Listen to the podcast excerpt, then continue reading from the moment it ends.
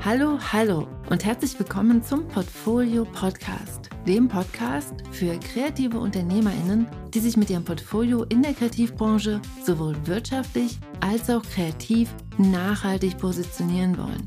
Bist du das? Dann bist du hier genau richtig. Mein Name ist Franziska Walter und jetzt geht's los mit einem Kopfsprung in die nächste Folge. Let's go! Hey, hey, herzlich willkommen zu dieser neuen Podcast-Folge. Letzte Woche hat mich eine Frage erreicht, die ich heute sehr gerne zum Podcast-Thema machen möchte. Und die Frage kommt von Lena. Und Lena fragt: Liebe Franziska, heute wende ich mich an dich mit einem bestimmten Thema, das mich zum Ende meines Studiums aktuell ganz besonders beschäftigt und verunsichert. Neben dem Studium habe ich bereits freiberuflich gearbeitet und verdiene als Kleinunternehmerin ein bisschen was dazu. Nun habe ich auch den Verkauf von Postkarten für mich entdeckt und schon einige an Läden abgegeben und verkauft. Mit Schrecken habe ich erst jetzt festgestellt, dass es eigentlich eine gewerbliche Tätigkeit ist. Deshalb hier meine dringendsten Fragen. Habe ich verbotenerweise auf freiberufliche Rechnungen gewerblich Geld eingenommen? Aktuell sind es über drei Monate hinweg ca. fünfhundert Euro. Sollte ich im Hinblick auf eine Versicherung bei der K S K schnellstmöglich damit aufhören? Und inwieweit kann ich neben einer freiberuflichen Tätigkeit überhaupt ein passives Einkommen erzielen, indem ich zum Beispiel meine Illus weitervermarkte und drucke? Alles, was über künstlerische Kleinstauflagen oder die Veräußerung von Nutzungsrechten hinausgeht, kommt mir gerade alles sehr verboten vor. Könntest du hier Licht ins Dunkel bringen? Vielen lieben Dank im Voraus und sonnige Grüße von Lena. Ganz lieben Dank für deine Frage, liebe Lena. Und ja, wenn Kreative eigene Produkte verkaufen, steht schnell die Frage im Raum, ob das jetzt noch zur Freiberuflichkeit gehört oder schon Gewerbe ist und ob die gewerblichen Aktivitäten ein Problem darstellen. Mit diesen Fragen bist du ganz sicher nicht alleine. Deshalb lass uns das heute mal zum Podcast-Thema machen und einen Blick darauf werfen. Eins vorab, ich bin keine Steuerberaterin und teile hier nur meine eigenen Erfahrungen bzw. Recherchen, die ich mit bestem Wissen und Gewissen durchgeführt habe. Der Podcast kann eine rechtssichere Beratung nicht ersetzen und deshalb hafte ich auch nicht für die hier geäußerten Inhalte. Damit du dich allerdings selbst weiter und gut informieren kannst, verlinke ich dir meine Recherchequellen in den Shownotes. Die gesammelten Infos spiegeln den Stand zur Veröffentlichung im Sommer zweitausendzweiundzwanzig wider. Und ein weiterer Disclaimer, ich beziehe mich hier auf das deutsche Steuerrecht, das zu großen Teilen noch übertragbar ist auf das Steuerrecht in anderen europäischen Ländern, aber eben nur zu Teilen. Wenn du in einem anderen europäischen Land lebst, dann überprüfe bitte mit den hier gehörten Infos, wie die Sachlage bei dir genau ist. In Finnland, in meinem Zuhause, gibt es zum Beispiel keine Unterscheidung zwischen Gewerbe und Freiberuflichkeit und damit stellt sich hier die Frage überhaupt nicht. Das Thema ist heute eine große rechtliche Grauzone und ganz schön komplex und theoretisch. Das heißt, es wird heute so ein bisschen nerdig und so ein bisschen detailliert, aber ich hoffe sehr, dass es dich trotzdem interessiert und dass du mit den Informationen, die du hier hörst, was anfangen kannst. Also lass uns mal einsteigen in das Thema Gewerbe versus Freiberuflichkeit. Je nachdem, mit wem du über diese Thematik Gewerbe versus Freiberuflichkeit sprichst, bekommst du ganz unterschiedliche Informationen. Schon zwei SteuerberaterInnen können da wirklich ganz unterschiedlicher Meinung sein. Und das liegt daran, dass die gleichzeitige und parallele freiberufliche und gewerbliche Tätigkeit nur teilweise in Deutschland in den deutschen Gesetzen geregelt ist. Den größten Teil der aktuellen Rechtsgrundlage bilden sogenannte Präzedenzfälle. Einige SteuerberaterInnen beziehen sich dabei auf Präzedenzfälle aus den neunzehnhundertachtziger Jahren, andere auf jüngere Gerichtsurteile. Das Problem mit Präzedenzfällen ist, dass diese keine verbindliche Gesetzesgrundlage darstellen, sondern Handlungsempfehlungen sind. Und das bedeutet, dass ein Finanzamt auf Grundlage des Präzedenzfalles A entscheidet, ein anderes sich vielleicht auf den Präzedenzfall B bezieht und ein drittes Finanzamt eine ganz eigenständige Entscheidung basierend auf der eigentlichen Gesetzesgrundlage fällt. Und in allen drei Fällen müsstest du gegen das Finanzamt Einspruch einlegen und im schlimmsten Fall klagen, wenn du anderer Meinung bist. Aber lass uns mal ganz, ganz von vorne beginnen und mal als allererstes klären, wann du überhaupt Freiberuflerin bist in Deutschland. Wenn du eine kreativ-künstlerische Dienstleistung anbietest, zum Beispiel als Designerin oder als Illustratorin, dann hast du den Vorteil, dass du anstelle eines Gewerbes eine sogenannte freiberufliche Tätigkeit ausübst. Das heißt, dein Beruf gehört zu diesen sogenannten freien Berufen und damit darfst du eine Freiberuflichkeit ausüben anstelle eines Gewerbes. Mit der Freiberuflichkeit kommen einige steuerrechtliche Vorteile, zum Beispiel eine einfache Buchhaltung oder eine einfache Einnahmenüberschussrechnung in der Einkommensteuererklärung. Das heißt, wenn du eine Freiberuflichkeit hast anstelle eines Gewerbes, dann sind einige Sachen ein bisschen weniger kompliziert als bei einem Gewerbe. In den Shownotes verlinke ich dir mal einen Artikel, welche Berufe in Deutschland zu den freien Berufen gezählt werden. Dann kannst du dir das mal im Detail anschauen. Als kreative Unternehmerin bist du aber auch gleichzeitig Urheberin. Und damit hast du noch weitere steuerliche Vorteile, die ausschließlich UrheberInnen innehaben. Du darfst Nutzungsrechte für deine Werke einräumen und diese mit dem geminderten Mehrwertsteuersatz von sieben Prozent Mehrwertsteuer kalkulieren. Und mit der Urheberschaft kommt noch eine dritte Komponente hinzu. Als in Deutschland hauptberufliche künstlerisch tätige Freiberuflerin bist du gesetzlich verpflichtet, Mitglied in der Künstlersozialkasse, kurz K S K, zu werden. Über die K S K regelst du deine Krankenversicherung und bist rentenversichert. Und, das ist der Knaller, du bekommst eben als hauptberufliche künstlerisch tätige Freiberuflerin einen gesetzlichen Zuschuss zu diesen beiden Versicherungen. Die K S K wurde installiert, um selbstständigen KünstlerInnen und PublizistInnen einen ähnlichen Schutz in der gesetzlichen Sozialversicherung zu gewähren wie ArbeitnehmerInnen, um langfristig Altersarmut in kreativen Berufen zu minimieren. Okay, das heißt, wir fassen zusammen, du bist Freiberuflerin, du bist Urheberin und du bist Mitglied in der K S K, wenn du hauptberuflich künstlerisch tätig bist in Deutschland. Und das bedeutet also, dass du als kreativ-künstlerisch tätige Freiberuflerin oder Freiberufler relativ viele steuerrechtliche Vorteile genießt. Wenn du jetzt neben deiner Freiberuflichkeit auch serielle Produkte, also zum Beispiel Postkarten und digitale Drucke deiner Werke verkaufen willst, betreibst du eben neben deiner freiberuflichen Tätigkeit auch eine gewerbliche Tätigkeit. Grundsätzlich gibt es vom Gesetz her erst einmal überhaupt kein Problem damit, denn eine Freiberuflichkeit und ein Gewerbe gleichzeitig zu führen, das geht. Damit beide Unternehmen steuerrechtlich ganz klar voneinander getrennt sind, ist es in diesem Fall allerdings empfehlenswert, beides ganz, ganz klar voneinander abzugrenzen.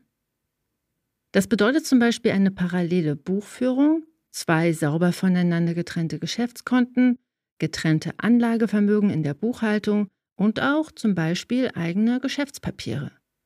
Denn, und hier kommt schon mal sozusagen die erste Hürde, wenn du beides miteinander vermischst, zählen deine gesamten Einkünfte als Einkünfte aus deinem Gewerbebetrieb. Vielleicht fragst du dich ja jetzt, ob es möglich ist, ab und an und nur ganz wenig innerhalb deiner Freiberuflichkeit gewerblich Produkte zu verkaufen, also zum Beispiel einmal im Jahr Postkarten zur Ausstellungseröffnung. Und ja, darüber gibt es Gerichtsentscheidungen, die da eine Grenze festlegen. Die jüngsten Gerichtsurteile regeln das so. Bei einem Gesamtumsatz von unter vierundzwanzigtausendfünfhundert Euro im Jahr und gewerblichen Einnahmen von bis zu drei Prozent des Gesamtnettoumsatzes können gewerbliche Einnahmen auch über die Freiberuflichkeit geregelt werden, ohne dass du parallel dein Gewerbe beim Finanzamt anmelden musst. drei Prozent vom Gesamtnettoumsatz, das klingt ziemlich wenig, ist es auch. Und da kommt man ganz schnell mal drüber. Kommst du auf einen Gewerbeanteil von über drei Prozent des Gesamtnettoumsatzes im Jahr, ist es wirklich dringend angeraten, parallel zu deiner Freiberuflichkeit ein Gewerbe anzumelden und das parallel zu führen und, wie ich eben schon gesagt habe, ganz klar voneinander zu trennen. Die Trennung soll Kontamination vermeiden. Denn wie gesagt, parallel zwei Unternehmen zu führen, ist grundsätzlich kein Problem. Diese sollten allerdings ganz klar voneinander getrennt geführt werden. Eine klare Trennung von Gewerbe und Freiberuflichkeit beschützt dich vor einer sogenannten Kontamination der Freiberuflichkeit durch das Gewerbe. Jetzt fragst du dich vielleicht, oh mein Gott, Kontamination. Was passiert denn bei Kontamination meiner Freiberuflichkeit? Kommt es zu einer Kontamination deiner Freiberuflichkeit durch gewerbliche Tätigkeiten? Kann das Finanzamt unter Umständen deine Freiberuflichkeit rückwirkend und für maximal zehn Jahre in Gewerbe umklassifizieren? Das wiederum kann dazu führen, dass du rückwirkend Gewerbesteuer und gegebenenfalls auch nicht eingenommene Mehrwertsteuer nachzahlen musst. Auch wirst du als gewerbetreibende Person auf einmal verpflichtet, Mitglied in der I H K, also in der Industrie- und Handelskammer zu werden, was auch zu rückwirkend fälligen Mitgliedsbeiträgen führen kann. Problematisch ist bei gleichzeitiger Freiberuflichkeit und Gewerbe also vor allem das Risiko der rückwirkenden Umqualifizierung und die damit einhergehenden rückwirkenden Besteuerungen. Auf gut Deutsch heißt das, dass so eine Umqualifizierung zu einer hohen finanziellen Belastung durch Nachzahlung führen kann. Dementsprechend wird dein Risiko größer, umso mehr Einnahmen du mit deinem Gewerbe und oder deiner Freiberuflichkeit erzielst. Denn erinnere dich, bei einer Umqualifizierung gilt der Gesamtumsatz. Beim Finanzamt gibt es zu solchen Fällen, wie gesagt, Präzedenzfälle, also Gerichtsurteile, die den Steuerbeamtinnen und Beamten als Orientierung dienen und die im Einzelfall angewendet werden. In den Shownotes verlinke ich dir die zwei wichtigen Präzedenzfälle, die jüngsten Präzedenzfälle zur drei Prozent Regelung. Und in den Shownotes habe ich dir auch alle meine Quellen aufgelistet. Halten wir also mal schon mal fest, umso höher deine Einnahmen sind, desto größer ist dein Risiko. Denn die mögliche rückwirkende Umqualifizierung wird problematischer, umso mehr Geld du mit deiner kreativen Tätigkeit erwirtschaftest. Beginnst du gerade und nimmst nur fünfhundert Euro pro Jahr für den Verkauf von Postkarten ein, so ist das in den meisten Fällen erst einmal gar kein Problem. Insbesondere, wenn du deine Freiberuflichkeit und dein Gewerbe ganz klar voneinander trennst. Aber es gibt noch zwei weitere Dinge, die es zu bedenken gilt. Denn es gibt, wenn du in der Kreativwirtschaft arbeitest, bei der Trennung von Gewerbe und Freiberuflichkeit ein ganz grundsätzliches Problem. Bist du Designerin und oder Illustratorin und hast gleichzeitig ein Gewerbe, dann nutzt du deine kreativen Werke gleichzeitig als Freiberuflerin und als gewerbetreibende Verwerterin.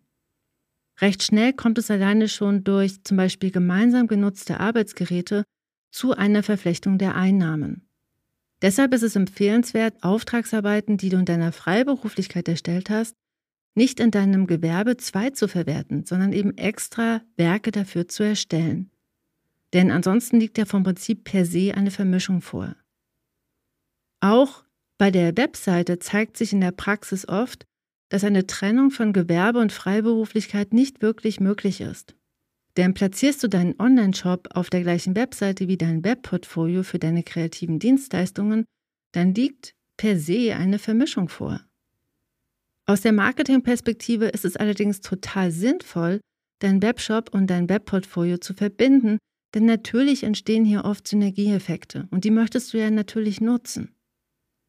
Auch müsstest du, um deine Freiberuflichkeit und dein Gewerbe ganz klar über die Webseiten zu trennen, eigentlich zwei Hosting-Pakete, zwei U R Ls und zwei separate Webseiten haben.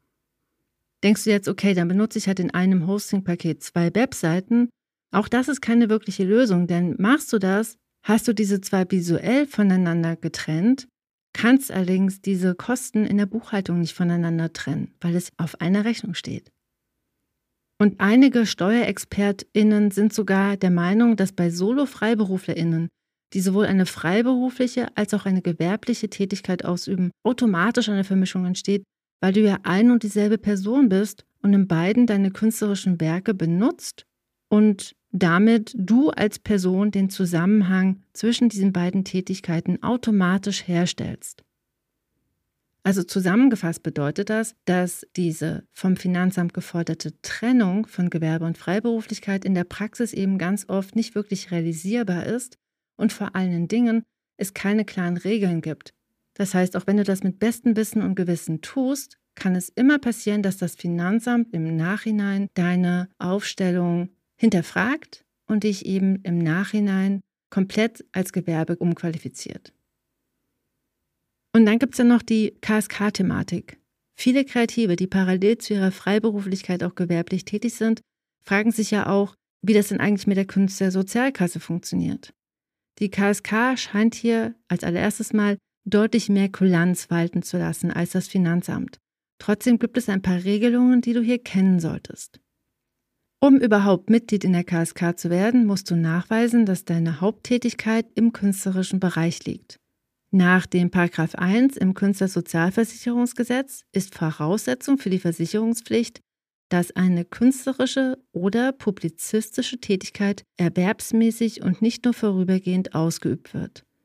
Erwerbsmäßig bedeutet hier, dass deine künstlerische Tätigkeit so angelegt ist, dass du damit auf Dauer Einnahmen erzielst. Um in der K S K versichert zu sein, müssen diese Einnahmen über einer gesetzlich festgelegten Grenze liegen, die aktuell bei dreitausendneunhundert Euro im Jahr bzw. dreihundertfünfundzwanzig Euro im Monat liegt. Liegst du da drüber, bist du berechtigt bzw. eigentlich sogar gesetzlich verpflichtet, Mitglied in der K S K zu werden. Hast du allerdings zusätzlich zu deinen künstlerischen Einnahmen auch andere, also nicht künstlerische, sondern zum Beispiel gewerbliche Einnahmen, gibt es dafür weitere Regeln. Liegen deine andersweitigen Einnahmen über der Geringfügigkeitsgrenze von vierhundertfünfzig Euro im Monat, dann verändert sich dein Versicherungsstatus in der K S K. Bei einer K S K-Prüfung könnte es also passieren, dass deine gewerbliche Tätigkeit als nicht künstlerisch eingestuft wird und du über die K S K dann nur noch rentenversichert bist und du deine Krankenkassenbeiträge direkt über deine eigene Krankenkasse zahlen musst. Und das bedeutet in der Praxis oft, dass du einen deutlich höheren Beitrag für deine Krankenversicherung zahlst, auch wenn du weiterhin Mitglied in der K S K bleiben kannst. Das Gleiche gilt übrigens auch bei allen anderen nicht kreativen freiberuflichen Tätigkeiten. Das bedeutet, wenn du anstatt Gewerbe eine andere freiberufliche Tätigkeit anbietest, parallel zu deiner künstlerischen Tätigkeit, sagen wir mal, du bist zum Beispiel Coach oder arbeitest auch noch parallel als Heilpraktikerin, dann gilt auch hier die Geringfügigkeitsgrenze von vierhundertfünfzig Euro pro Monat. Aber, ruhig Blut, in der Praxis scheint die K S K hier oft recht kulant mit dieser Gewerbefrage umzugehen und auch steuerrechtlich gewerbliche Tätigkeiten scheinen hier oftmals als künstlerische Tätigkeit zu gelten. Aber das ist natürlich auch nichts, worauf du dich verlassen kannst. Das sind am Ende immer Einzelfallentscheidungen. Vielleicht fragst du dich ja jetzt, was bei einer Prüfung passiert, wenn bei dieser herauskommt, dass du eben auch gewerblich tätig bist. Solltest du einen Fehler gemacht haben und geprüft werden, dann kann die K S K ein Bußgeld von bis zu fünftausend Euro aussprechen und kann gegebenenfalls deine K S K-Mitgliedschaft aufheben. Aber wie gesagt, für die K S K gibt es klare Regeln und diese habe ich dir auch in den Shownotes einfach mal alle aufgelistet, sodass du dich hier auch noch weiter und detaillierter informieren kannst. Okay, das war jetzt der theoretische Rundumschlag. Lass uns mal schauen, was es für aktuelle Lösungsangebote gibt. Denn vielleicht denkst du jetzt, what the fuck? Gibt es da nicht noch irgendeinen sichereren Weg, meine Werke zu verkaufen? Und ja, es gibt eine sichere Lösung. Das ausschließliche Verkaufen von Originalen. Und damit sind Originale gemäß des deutschen Umsatzsteuergesetzes gemeint. Denn, große Überraschung, im deutschen Umsatzsteuergesetz ist geregelt, was Kunst ist. Mhm. Und Kunst darfst du als kreativ-künstlerisch tätige Freiberuflerin verkaufen, und zwar als Kunst mit sieben Prozent Mehrwertsteuer. Kunstgegenstände sind gemäß des deutschen Umsatzsteuergesetzes, Paragraph zwölf Absatz zwei Nummer eins, Gemälde und Zeichnungen vollständig mit der Hand geschaffen, sowie Collagen und ähnliche dekorative Bildwerke, Originalstiche, Schnitte und Steindrucke und Originalerzeugnisse der Bildhauereikunst aus Stoffen aller Art. In dieser Kunstdefinition sind Fotografie, Siebdruck, Video, Lichtkunst und digitale Drucke eben keine Kunst. Denn sie wurden nicht von Hand geschaffen. Problematisch sind also nach dem Umsatzsteuergesetz serielle Kunstwerke, die zum Beispiel mit photochemischen oder elektrofotografischen Drucksystemen oder Apparaten produziert wurden, also zum Beispiel Siebdrucke oder Fotografien.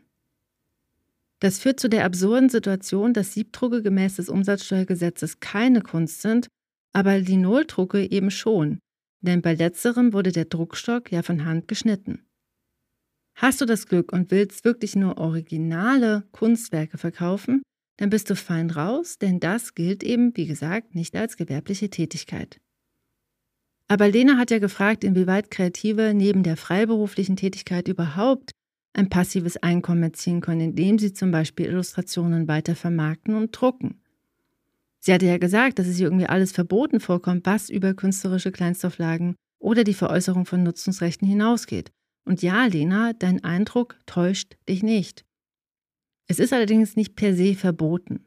Nur die Idee, dass wir als kreative UnternehmerInnen auch unsere eigenen Werke verwerten und Produkte entwickeln und verkaufen, ist in der Gesetzgebung eben noch nicht so richtig angekommen. Denn vor zwanzig Jahren ging das auch noch nicht. Wir haben heute als kreative UnternehmerInnen viel mehr Möglichkeiten, uns von den traditionellen VerwerterInnen zu emanzipieren und diese einfach mal zu überspringen.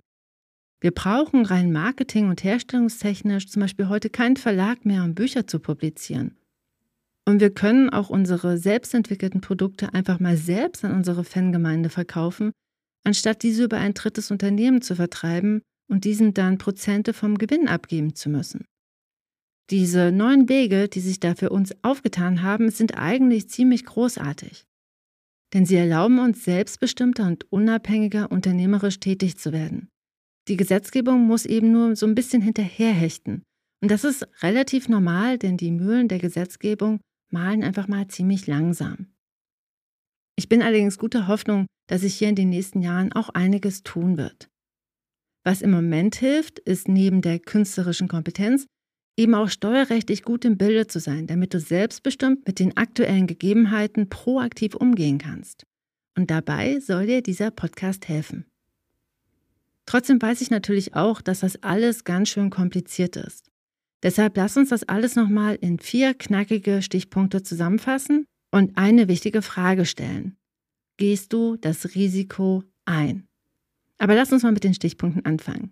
Willst du eigene Produkte verkaufen, gilt es zuallererst herauszufinden, ob du Kunst gemäß des Umsatzsteuergesetzes verkaufst oder eben nicht. Wenn ja, ist alles deutlich einfacher, denn das gilt eben nicht als gewerbliche Tätigkeit. Stichpunkt Nummer zwei wäre, Steuerberatung ist dringend empfohlen. Wenn du serielle Produkte verkaufen willst, ist es unbedingt empfehlenswert, dir eine kompetente Steuerexpertin an die Seite zu holen. Eine Beratung, wie du für deinen individuellen Einzelfall deine verschiedenen Unternehmen aufstellst, ist hier wirklich, wirklich essentiell. Nur so kannst du dein persönliches Risiko bewerten. Und gegebenenfalls können dir auch die Steuerexpertinnen Einzelfalllösungen anbieten, wie du dein persönliches Risiko verringern kannst. Stichpunkt Nummer drei wäre, je geringer deine Einkünfte, desto niedriger ist dein Risiko. Bei geringen gewerblichen Umsätzen mit zwei bis niedrigen dreistelligen Beträgen ist das Risiko eher gering einzuschätzen. Steigen deine Gesamtumsätze jedoch, wird es umso dringender, die Unterstützung zu holen und proaktiv mit der Thematik umzugehen. Und Stichpunkt Nummer vier, trenne Gewerbe und Freiberuflichkeit so gut es geht. Wenn du nur eine Sache aus diesem Podcast mitnimmst, dann das. Betreibst du parallel eine freiberufliche und eine gewerbliche Tätigkeit, dann trenne die beiden so klar wie möglich voneinander ab. Denn auch wenn das keine Garantie ist, dass das alles so durchgeht in den nächsten zehn Jahren, ist es zumindest das, was du im Moment aktiv tun kannst, um dich bestmöglich aufzustellen. So, deshalb heute mal die Frage an dich. Hast du schon mal serielle Produkte verkauft? Postkarten, Baumwollbeutel oder einen Siebdruck? Würdest du das gern noch mehr machen? Und wie geht's dir jetzt damit? Und welche Potenziale siehst du in diesen neuen Wegen, die sich hier für uns auftun durch die Digitalisierung? Teile deine Erfahrungen sehr gern unter dem Podcast oder unter dem Blogartikel oder auf Instagram.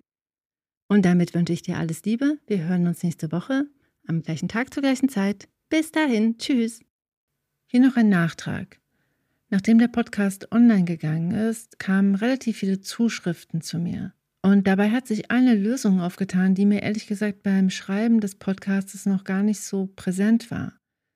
Und eine recht simple Lösung für das Gewerbeproblem scheint zu sein, einfach auf den Freiberuflerstatus zu verzichten. Das heißt, den Mehraufwand, den das Gewerbe mit sich bringt, einfach zu tragen und komplett als Gewerbe aufgestellt zu sein. Für die K S K ist die Unterscheidung zwischen Gewerbe und Freiberuflichkeit ja, wie vorhin schon gesagt, nicht relevant. Denn sie schaut eher darauf, ob deine Tätigkeit künstlerisch ist und nicht, wie diese steuerlich kategorisiert ist. Und deshalb hier nochmal als Nachtrag diese ergänzende Idee, dass es eben auch die Möglichkeit gibt, dich einfach nur komplett als Gewerbe aufzustellen. Und dieser Weg ist auch ein sicherer, weil dann eben nicht die Gefahr der Umqualifizierung wie ein Damoklesschwert über dir hängt, weil du ja einfach schon ein Gewerbe bist. Und damit schicke ich dir viele Grüße und wir hören uns nächste Woche. Bis dann!